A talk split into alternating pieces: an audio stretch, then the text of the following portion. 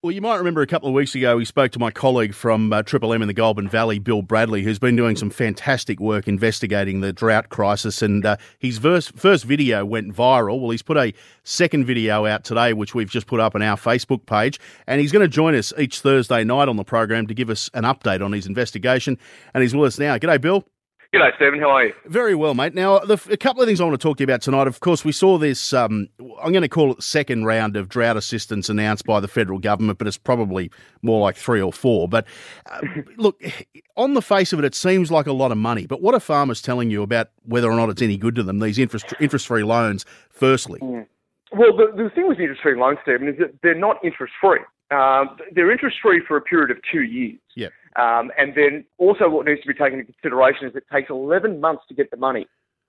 So if you do the math, you, are basically not going to get, you, have got 13 months yep. um, to, to get that uh, crop in, um, everything else that you need to make it work, um, and then you've got to start paying it back. Um, it adds more stress to a stressful situation.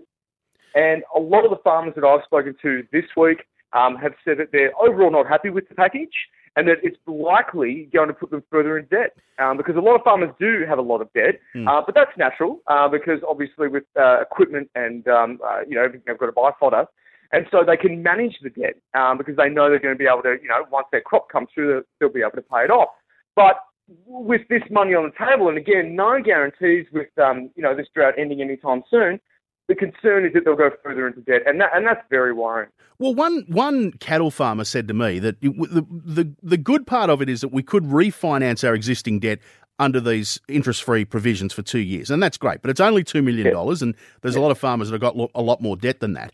But she said it's going to take me eight years to rebuild my breeding stock, so I won't get back to full capacity for near enough to a decade. Two years does nothing for me.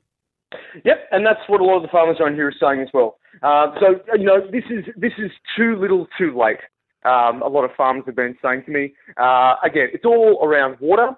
Um, it's around allocations that have not been granted year on year, but still they're paying um, in the tens of thousands of dollars for these allocations. And then there's the wastage as well, Stephen. The wastage of water, thanks to the MBDA plan, I mean, it's sickening. And it was put in by in 2007 by Peter Garrett, who was the um, uh, the agriculture minister at the time, mm. and it's just been a disaster, mate. And any, anyone anyone on the farm will tell you the same thing. See, there's a couple of issues I see with that. I mean, firstly, the, Peter Garrett, the greenest agricultural minister we've ever had, oh, putting in, yeah. you know, that wouldn't sit well in the first place. But but no. there's been a long time since then to fix it. But uh, where I see, and I, I got to take the federal government off the hook a little bit here, is that constitutionally they're not allowed to actually step in, infringe on states' rights. So we've got to get state governments talking to each other. Well, that's exactly right. State governments um, do play a huge part in this. And to some degree, like you said, um, they obviously have clicked into gear pretty quickly. Again, under huge pressure from the public. Mm. Um, but I think another part of this as well, Stephen, is that they're talking about the re-release of water from South Australia. Yes. Now, this is all good, but the important point to know is all that water being re-released shouldn't have gone there in the first place. It should have gone direct to the farmers. Mm. Yeah. I, I, mean, it's the thing that struck me about that was okay, great. So we're putting hundred gigaliters. It was hundred gigaliters or hundred thousand gigaliters. I think it was a hundred. Was a, it was up around that. Yeah. Anyway, so a lot, a fair, a fair chunk of water. We're buying it back from South Australia to put it back into the system in Victoria and New South Wales Mm-hmm. But this was water that was going to be flushed out to sea. I mean, did, I, I just, it's like setting fire to $100 bills. exactly right. One farmer, one farmer said to me, it's like uh, basically, basically similar to that. It's, it's, it's saying, oh, here's the solution to the problem. Um, oh, we took too long. Now it's gone. Um, so, you know, a lot of this water that, that they're, um, that they're giving has been wastage water. Um, and again, it all comes down to the fact that this water, if it was managed properly in the first place, mm. it would have gone to the right places. And people like Meg and Neil Campbell, who have been in the dairy industry uh, up here uh, near Finley uh, in Victoria, uh, they've sold all their livestock. Their farm is coming to a close, um, and it's devastating. And he told me that, um, yep, all well and good for farmers that are getting by now, uh, that are going to be going into a bad situation. But for a lot of farmers like him, uh, and he says there's hundreds in the area, uh, it's too late. And anything that is uh, being offered here as part of this uh, relief package is um, it's not going to help them in any way, shape, or form. So he's uh, actually told me he's going to apply to get a job at Bunnings in town. Yeah, I mean, 66. it's it's it's frightening, isn't it, when you think about it? And and the dairy industry is a whole other layer of problems that have been around for years and years before the drought even hit. So I can yeah. imagine what this bloke, um, you know, or, uh, I should say, family are going through because uh, mm. it's not just. Um, one member. But um, I also want to talk we're talking about the stimulus package. I, I kind of get where the government thought they were going with this by pumping money into the towns to try and uh, pump up the economies in regional towns. But is building childcare centres really going to do anything? Well, I don't think so at all, Stephen. I mean, it, it's all well and good to put money into the towns. And I actually had this conversation with my uh, program director here. I said, well, obviously there is a flow-on effect from the drought, um, which is that farmers and their families aren't spending money in town. Um, so that's that's a big problem. Uh, but putting money into the towns themselves, will that really do anything? Because there won't be any traffic um, mm. to, to, to, use the services of the towns. Um, you know, the supermarkets, the cafes, the you know the bars uh, because there's no there's no money uh, for the for the consumers to use really because they're not making money off their farm. So look, I think it's good to help the um, the townsfolk um, in any sort of town. I mean, they're a pillar of the community, but I just don't know if they're going to have any customers um, because they don't have any money. Exactly, exactly, and you know, I mean, and that's why it's putting the cart before the horse. And I, I made this comment when the uh, the package was announced: is that mm. I kind of get Scott Morrison not understanding what's going on. He grew up in the eastern suburbs of Sydney, and the only time he sets foot on a farm is when his staff, you know, carefully manicure uh, a photo opportunity for him. Of him throwing a bale of hay, sleeves rolled up, the R.M. yeah, Williams on. Exactly. Where are the Nationals? Well, um, you might have heard my interview with uh, Damian Drum, who is our member here in Nicholls. Yes. It was a very fiery interview. Um, I'd gotten so much information from the from the farmers, uh, his constituents, uh, and, um, you know, I really went for him, Stephen, because uh, I was personally affected. I've been affected by all of it. I'm mad and I'm upset for them. Mm. And he didn't have any answers for me. The ACCC did a forum here in Shepparton uh, yesterday.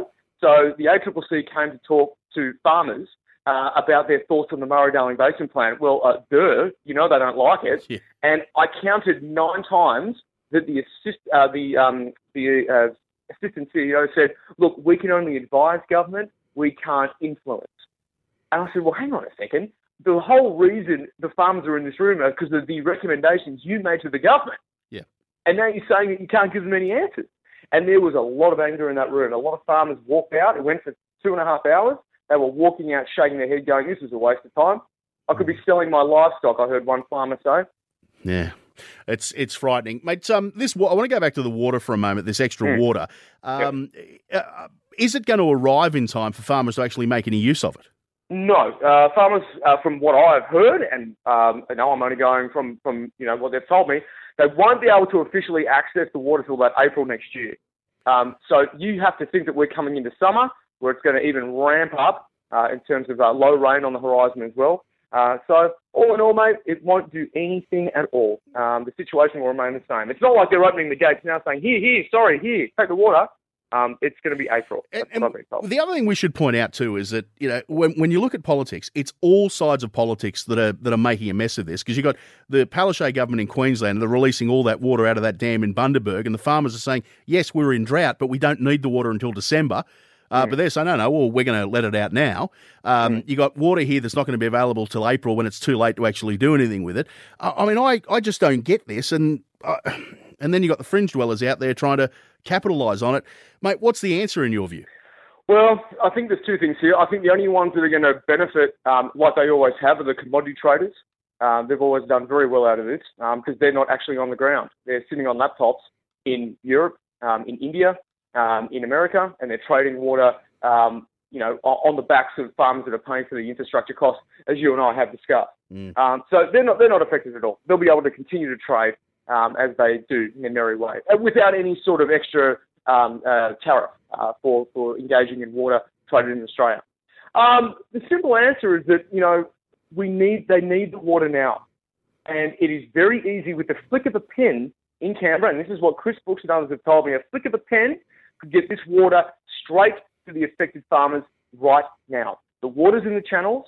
Everything is there, the infrastructure, it is, it is all ready to go.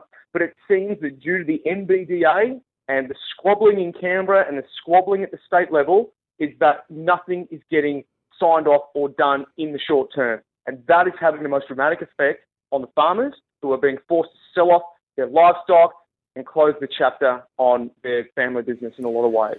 Heartbreak. Mate, Bill, look, I take my hat off to you. You're doing some fantastic work there, but um, I, I, I, get the feeling that everything, everything we're doing is falling on deaf ears. But, mate, uh, let's keep up the fight and we'll catch up again next Thursday. Thanks, Stephen. Appreciate your time, mate. That's Bill Bradley from Triple M in the Goulburn Valley, 132710.